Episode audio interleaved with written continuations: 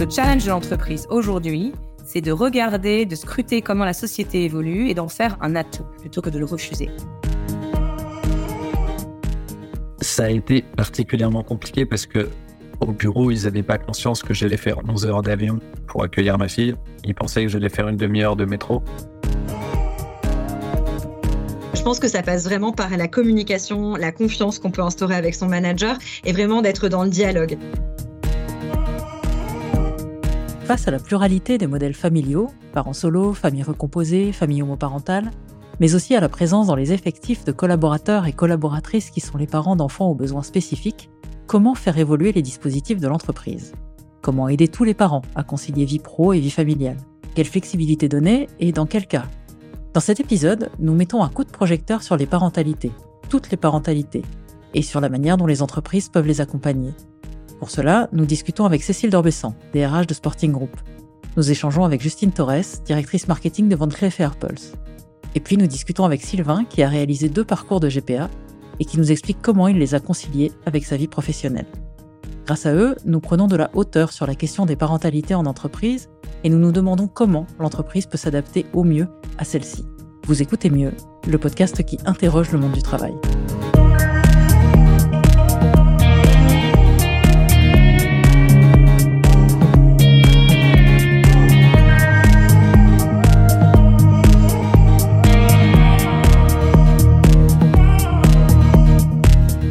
Cécile Dorbessan est D R H de Sporting Group. Aujourd'hui basée en Angleterre, avec un regard international sur les questions R H, elle a commencé sa carrière en France. Nous lui avons demandé quel est son regard sur l'évolution des politiques de parentalité par les entreprises depuis quelques années. Donc la politique de parentalité au sein d'entreprises, la bonne nouvelle, c'est qu'elle a énormément évolué. Euh, elle a été évoluée avec des évolutions plus ou moins rapides. Moi, ça fait près de vingt ans que je travaille et euh, c'était un autre sujet quand j'ai commencé ma carrière. Euh, c'était tabou, euh, on n'en parlait pas, on avait juste le socle légal, mais c'était encore, euh, on va dire, aux, aux prémices. Il y a eu quelques événements hein, avec les, les évolutions, ne serait-ce que du droit général pour euh, l'homoparentalité, et le Covid aussi qui a accéléré aussi beaucoup de choses. Tout ça a fait que euh, aujourd'hui, euh, le, les droits parentaux qui sont liés aussi à la politique parentale dans l'entreprise ont évolué. Donc ça a évolué par le droit. Ça évolue par la société et ça évolue aussi parce qu'aujourd'hui, d'une manière générale, euh, quand on parle d'engagement de nos salariés, euh, ça se passe par plusieurs dimensions. C'est pas simplement offrir un bon salaire, c'est aussi offrir des avantages qui correspondent à un, un équilibre de vie personnelle et de vie professionnelle. Et bien évidemment, tout ça avec la teinte de diversité qui est extrêmement importante. Pour notre invité, impossible désormais d'ignorer les questions de parentalité, encore moins de refuser de s'adapter aux contraintes familiales des collaborateurs. Aujourd'hui, avoir une approche euh, peut-être un petit peu binaire en disant les règles de l'entreprise sont celles-là et vous vous adaptez, ne fonctionne plus. Ne fonctionne plus parce que c'est plus du tout le modèle sociétal et ne fonctionne plus parce que ça ne, c'est contre-productif au niveau du business aussi. Donc les challenges aujourd'hui, c'est d'adapter les politiques parentales, mais en même temps les rendre compatibles avec le business. Et ces politiques parentales, elles doivent apparaître en sous-texte dès le premier contact avec l'entreprise. D'un point de vue très concret aujourd'hui, si on parle juste de premier, la première étape qui est d'attirer les talents, si vous n'avez pas dans vos euh, offres d'emploi des euh, paragraphes clairement détaillés sur, par exemple, une politique d'hybride, comme on dit, qui est de, donc du télétravail possible pour les parents ou pour n'importe quel salarié, si c'est possible avec votre business, aujourd'hui, vous allez perdre des candidats. À partir du moment où vous êtes dans une industrie, dans un secteur qui offre la, la flexibilité, si vous en faites pas un, un modèle pour attirer vos salariés, vous perdez des gens. Et vous perdez beaucoup de parents, hein, notamment, puisque cette flexibilité est un autre exemple aujourd'hui qui permet cette compatibilité entre la vie de famille, quelle qu'elle soit, et le, le, le, le travail. Parce que ça, vous réduisez votre temps de trajet, vous réduisez votre stress, euh, vous pouvez mieux vous organiser. Donc, le challenge de l'entreprise aujourd'hui, c'est de regarder, de scruter comment la société évolue et d'en faire un, un, un atout plutôt que de le refuser. Notre invité nous donne un exemple concret. Des parents qui sont par exemple divorcés peuvent, peuvent rencontrer des difficultés lors de leur divorce. Euh, vous pouvez non pas régler leurs problèmes personnels, ça n'a jamais été le but, mais les accompagner. Les accompagner par euh, plus de flexibilité sur cette période-là s'ils ont besoin. Managérialement, leur proposer des projets qui sont peut-être moins exposés pour un certain temps. Bien évidemment, encore une fois, non, non pas au détriment du groupe ni au détriment du business, mais il y a des projets qui peuvent être beaucoup plus difficiles, qui nécessitent de voyager par exemple. Là, c'est peut-être pas le moment de le donner à une personne qui traverse une, péri- une période difficile personnellement. Notre deuxième invitée, Justine Torres, est directrice marketing de Van Cleef et Arpels. Elle nous explique comment elle gère les questions de parentalité dans ses équipes. Alors moi, je suis première concernée euh, parce que je suis à la tête d'une famille recomposée. Donc ces questions de parentalité, elles me sont très chères. J'ai rencontré mon mari, il avait deux petites filles euh, qui étaient assez jeunes puisque quand je les rencontrais, euh, elles avaient un an et, et deux ans et demi. Et donc du coup, j'étais belle-mère mais sans être maman. Donc en fait, euh, forcément, ça crée euh, voilà, un espèce de statut qui était un petit peu différent. Et puis après, quand j'ai été enceinte de ma fille, pour le coup, j'ai joui d'un congé maternité de six mois puisque c'était le troisième enfant dans le foyer et ce qui était complètement nouveau. Euh, pour l'entreprise qui découvrait ça pour la première fois avec moi. Donc en fait, je suis particulièrement engagée et puis sensible. Effectivement, aujourd'hui, il y a, il y a plein de formes de parentalité, que ce soit l'homoparentalité et aussi beaucoup de, de familles monoparentales. Moi, j'ai, j'ai deux cas dans l'équipe euh, de femmes qui ont eu des enfants seules. Euh, donc voilà, ça demande d'abord de l'ouverture d'esprit et puis après, vraiment de la tolérance et, et une absence de jugement et, et de bien se rappeler pourquoi le collaborateur est là et, et de quoi il a besoin pour à la fois être équilibré à la maison et à la fois être équilibré au travail. Pour elle, tout est une histoire de dialogue entre le collaborateur ou la collaboratrice et le manager. Je pense que ça passe vraiment par la communication, la confiance qu'on peut instaurer avec son manager et vraiment d'être dans le dialogue. Quelque chose qui nous a beaucoup aidé, c'est vraiment, euh, voilà, avec le Covid, déjà le, la diffusion du télétravail et puis aussi de la digitalisation de nos outils de travail qui permettent quand même un aménagement euh, du temps de chacun sans forcément devoir demander ou se justifier. Donc ça, je trouve ça plus agréable pour la confiance. Et puis après, j'insiste sur cette notion de confiance et de, et de communication. Euh, j'ai beaucoup de, de jeunes femmes ou de, d'ailleurs de jeunes hommes qui viennent m'annoncer euh, euh, des grossesses, par exemple, euh, ou des situations particulières. Et tout de suite, je dis, le plus important, c'est de pouvoir prévoir en fait. C'est vraiment d'être dans la communication, pas forcément la transparence parce qu'il y a aussi un jardin secret, mais en tout cas pour pouvoir prévoir et, et l'entreprise, si après elle peut faire face à ça, on s'arrangera en fait. Justine Torres note tout de même la délicatesse de ces sujets et imagine une solution qui pourrait faciliter la vie de beaucoup de personnes. Ce qui n'est pas évident dans, dans ces problématiques, c'est que c'est souvent très lié à l'intime. Et que ce sont souvent des sujets qui sont parfois euh, pas si faciles en fait, que ce soit l'homoparentalité, que ce soit le fait euh, d'avoir un enfant seul, euh, l'adoption, parfois ça renvoie euh, à des choses vraiment de l'intime. Moi, je serais pour le fait de pouvoir activer ou un congé sabbatique ou, euh, ou même un congé payé, mais sans, sans justification. Parce qu'il y a des gens qui vont être dans, dans l'explication, très OK avec ça, mais ça, ça peut aussi parfois heurter des convictions ou des croyances ou par rapport à des âges, et cetera. Et finalement, on n'a pas à se justifier, ni dans un besoin d'avoir d'enfants, ni dans la, fa- la façon dont sa famille est construite, et cetera. Donc, je serais plus pour euh, se dire... ben, voilà, si j'ai un besoin, à un moment donné dans ma vie, euh, ou tous les cinq ans, ou... et c'est pour ça que moi j'aime bien cette notion de congé sabbatique. Alors après, attention, parce que c'est quand même un congé qui n'est pas payé, donc euh, voilà, c'est, c'est aussi relatif à, à des questions financières, enfin tout ça est, est, est très complexe, euh, mais de pouvoir l'activer sans forcément devoir euh, donner de motifs. Sylvain, dans ses parcours de G P A, a justement été confronté à la complexité d'articuler un projet de parentalité avec la vie professionnelle, mais aussi à cette question de l'intime. La G P A, ou gestation pour autrui, est une technique de procréation médicalement assistée. Le processus se réalise à l'étranger car il est à ce jour interdit en France. Il implique donc pour les futurs parents de voyager et de s'absenter de leur travail pour des périodes plus ou moins longues. Dans son chemin pour devenir père avec son compagnon, Sylvain a préféré ne pas demander de facilité à son entreprise. Celle-ci ne sait pas qu'il est homosexuel, mais ça n'est pas l'unique raison. Au tout début de notre parcours pour... Euh...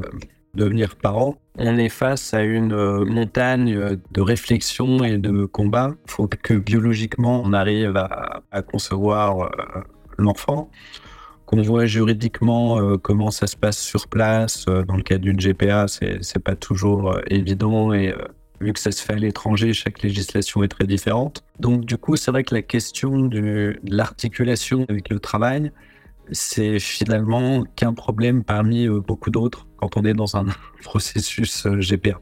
Et je pense que même dans le cas de la couple hétéro qui passe par de la procréation médicalement assistée, c'est toujours compliqué à, à raconter, même si ça prend beaucoup de place dans nos vies. Et là, ça l'est encore plus parce que c'est une G P A. Le processus n'est pas forcément connu en France et il n'est pas forcément compris par, par le grand public.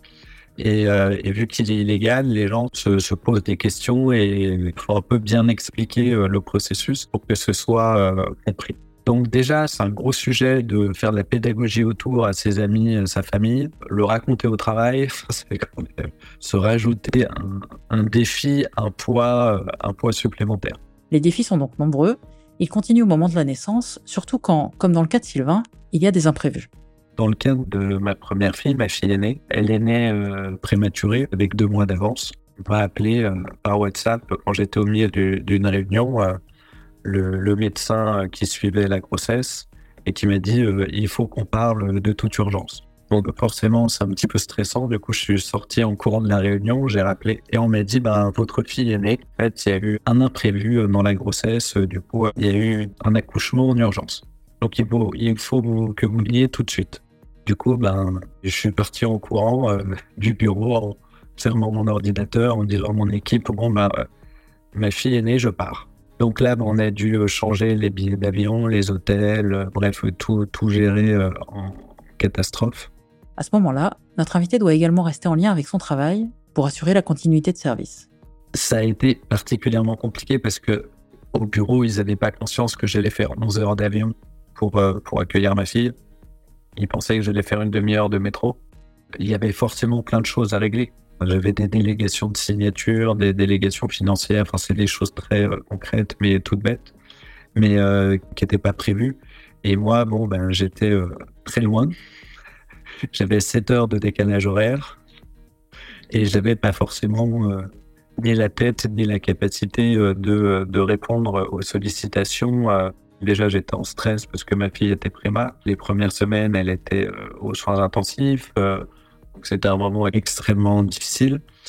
Et, euh, et du coup, euh, bon, voilà, je n'étais pas forcément euh, disponible euh, dans ma tête, euh, mais aussi euh, de par le décalage horaire et la situation. En général, lorsqu'une naissance survient, il y a un congé maternité ou paternité.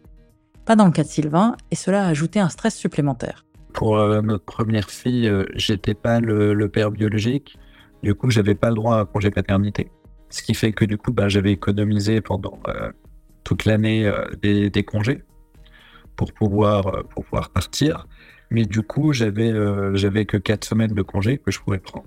J'avais pas de jours supplémentaires. Sauf que vu que notre fille était euh, aux soins intensifs, on savait pas quand elle sortait et on savait pas quand on pourrait la ramener. Au final, avec un peu de chance, parce qu'on a le droit d'être chanceux de temps en temps, euh, ma fille est sortie de, de l'hôpital quelques jours avant la date à laquelle moi je devais absolument rentrer. Et on a eu le OK du médecin, pour, euh, du pédiatre, pour prendre l'avion avec elle, parce qu'elle était en, en capacité, son état de santé euh, le permettait. Donc on est rentré euh, le dimanche soir, après douze heures d'avion, un jet lag de sept heures, et moi le lundi matin j'étais au bureau. Notre invité reprend donc le travail, sans moyen de garde pour sa fille. Il fait alors face à quelques réflexions inattendues sur la paternité et à d'ultimes défis administratifs. Mon conjoint euh, a ralenti, euh, lui était à son compte, donc euh, il a eu la possibilité euh, de, de ralentir son activité professionnelle pour pouvoir euh, s'en occuper euh, à plein temps. Et, euh, et moi, j'ai essayé d'être aussi un peu plus disponible jusqu'à ce qu'on trouve une solution de garde.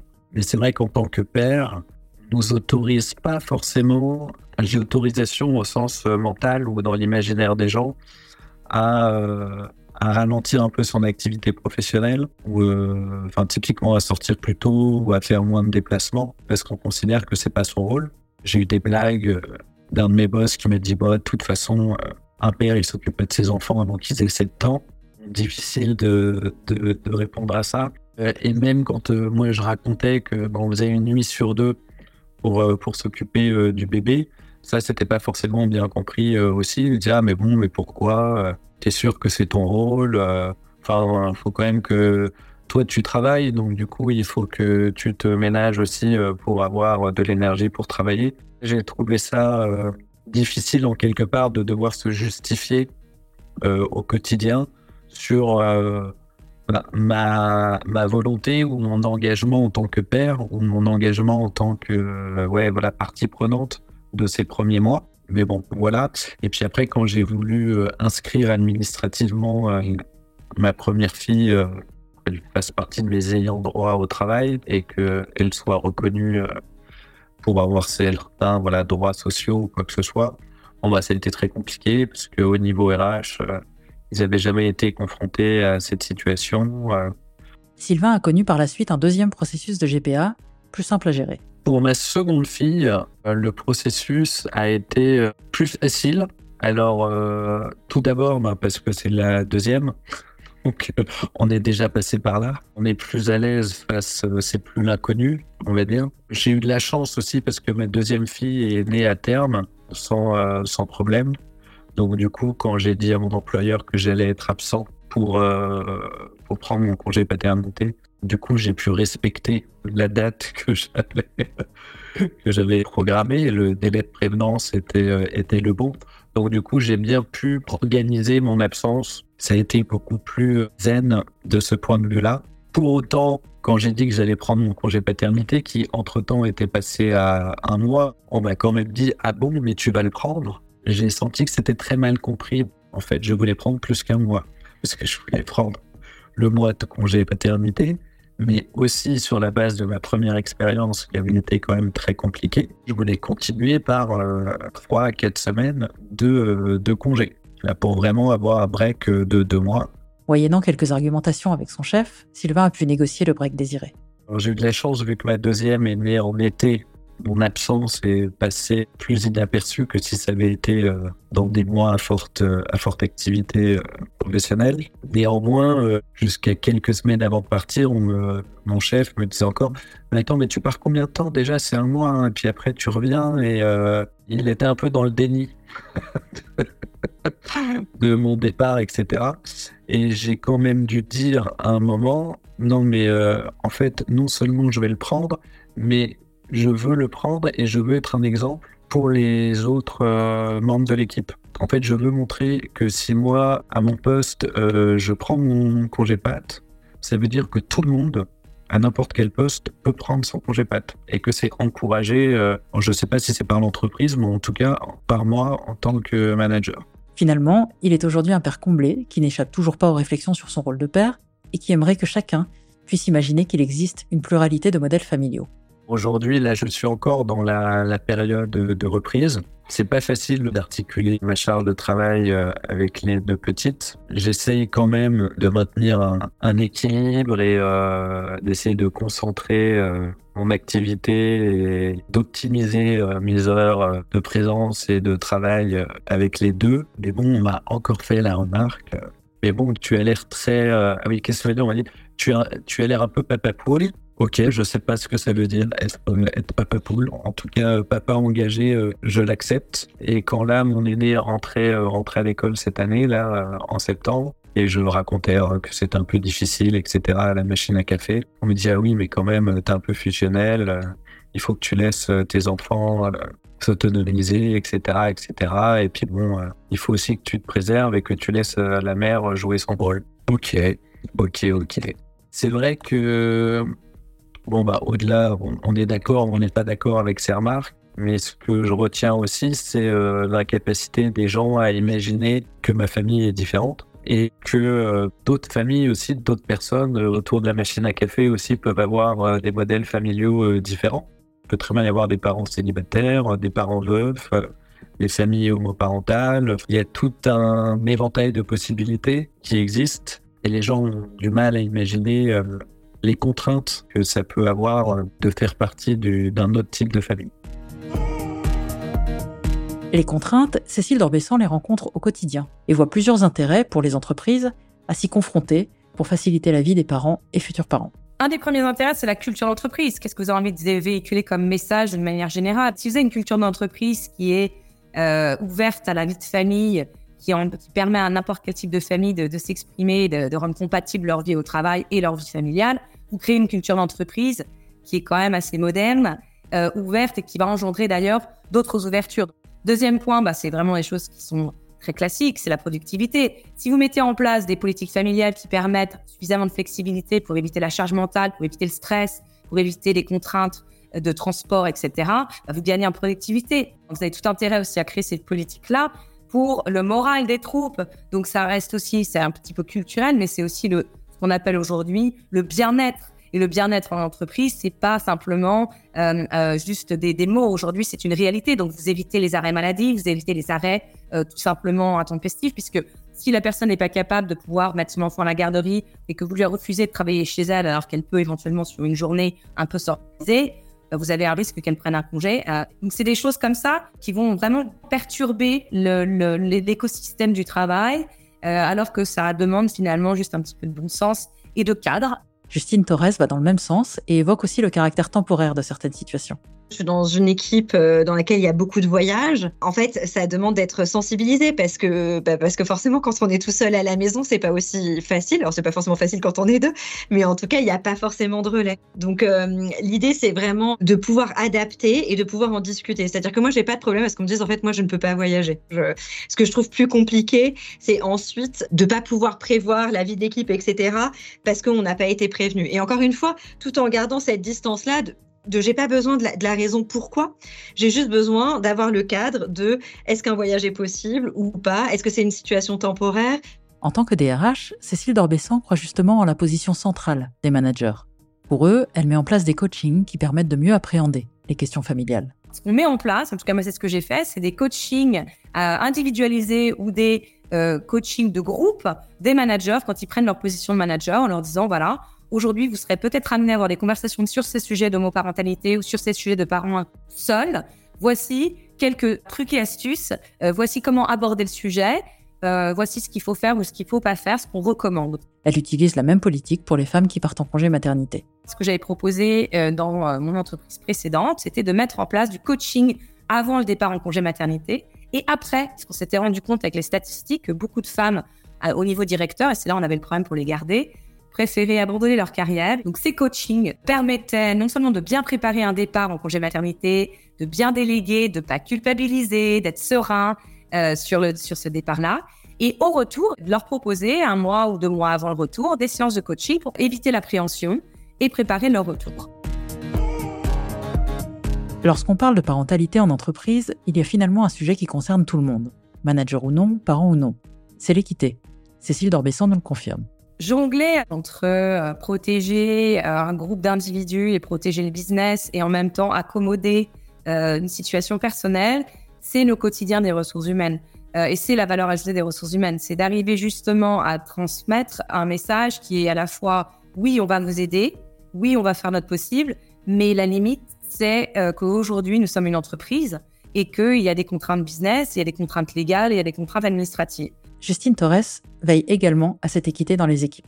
En tant que manager, moi, ce qui, ce qui me tient en fait à cœur, c'est, c'est l'équité et la transparence. Donc, par exemple, là, j'ai une demande de, d'un rythme à quatre cinquièmes qu'on refusait jusqu'auparavant dans l'entreprise dans laquelle j'évolue parce qu'en fait, les postes n'étaient pas possibles en quatre cinquièmes. Là, il se trouve que l'équipe a un peu grandi, qu'on a, qu'on a du coup pensé une, une, une structure un peu différente. Donc, il y a quelqu'un de junior qui va venir l'aider. Pour le coup, ce que j'ai dit à l'équipe, c'est qu'on essaye avec cette personne qui ne nous a fait pas de, de son cas particulier. Elle a trois jeunes enfants euh, de moins de cinq ans, donc, euh, donc voilà, c'est un peu rythmé. Euh, et en revanche, ben, si ça fonctionne, on l'étendra. Et si ça ne fonctionne pas, pour des raisons qu'on pourra lister ensemble et euh, voilà en, en en discutant, et ben peut-être qu'on ne le refera pas. Donc moi, j'ai, j'ai deux choses, c'est vraiment l'équité, c'est-à-dire que qu'on ait des enfants ou pas, qu'on soit en famille monoparentale ou pas, qu'on ait un enfant euh, qui souffre de, de handicap particulier, si ça va hors du cadre de la loi, euh, moi je suis prête à adapter Euh, sans problème en tant que manager, mais il faut que si quelqu'un vienne avec un autre projet, alors par exemple, je vais vous donner un autre exemple, j'ai quelqu'un dans l'équipe qui a envie d'écrire un livre et qui m'a dit « Est-ce que je pourrais avoir un congé sabbatique d'un mois ?» Pourquoi pas ? Et après, la transparence, c'est-à-dire que moi, je cache rien. Encore une fois, je ne vais pas dévoiler les raisons pour lesquelles on les met en place, parce que ça, ça ne regarde personne. Mais en revanche, je vais expliquer, et après, dans une, dans une approche soit de test and learn, soit euh, de manière plus pérenne, mais à laquelle tout le monde pourra avoir le droit dans l'équipe. Pour clore cet épisode, nous avons voulu donner la parole à Sylvain, à qui nous avons demandé ce qui aurait pu améliorer son quotidien au moment de la naissance de ses filles. Dans un monde idéal, j'aurais aimé pouvoir en parler avec ma hiérarchie. J'aurais aimé aussi pouvoir en parler à mes équipes pour qu'ils comprennent aussi ce que je vivais et que du coup, j'étais très loin à l'étranger, donc je ne pouvais pas forcément faire le suivi des choses. J'aurais aimé aussi qu'on me dise mais ça n'arrive qu'une fois ou deux fois ou trois fois dans une vie, euh, même si la réglementation ne te permet pas de prendre un congé paternité ou un congé de seulement quatre semaines, l'entreprise te permet de faire plus. Il y a des entreprises qui le permettent aujourd'hui, euh, j'en connais. Ou alors, même si l'entreprise ne te l'offre pas, l'entreprise te dit ben, on ne peut pas le faire, mais prends un congé euh, sabbatique de deux trois mois pour euh, gérer cette situation euh, au mieux. Et je pense que ça aurait euh, aussi créé un lien super fort. Si l'entreprise se met en quatre pour que je vive un événement unique dans ma vie, en échange, il y a un attachement, une loyauté qui aurait été euh, très renforcée. On se retrouve bientôt dans Mieux, le podcast qui interroge le monde du travail.